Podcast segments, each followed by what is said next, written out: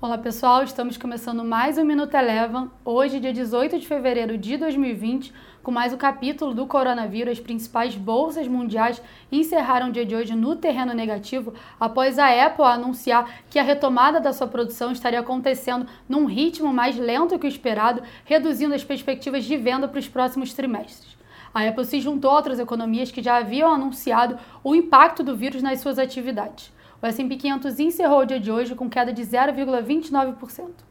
Com movimento de maior aversão ao risco e com dados divulgados nos Estados Unidos hoje acima das expectativas, reforçando que a economia por lá ainda segue bem forte, o dólar teve um dia bem positivo no cenário internacional e aqui no cenário local acabou acompanhando esse movimento de alta e aqui encerrou com alta de 0,65%, cotada a R$ 4,35.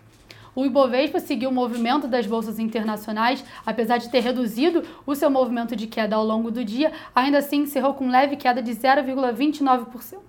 Na contramão da bolsa, destaque positivo ficou por conta das ações da Marfrig, que subiram aproximadamente 7% em meia expectativa da divulgação dos seus resultados, que acontece amanhã. O Minuto Eleven de hoje fica por aqui. Se você quiser ter acesso a mais conteúdos como esse, inscreva-se em nosso site www.elevafinancial.com e siga a Eleven também nas redes sociais. Eu sou a Jéssica Feitosa e eu te espero no próximo Minuto Eleven.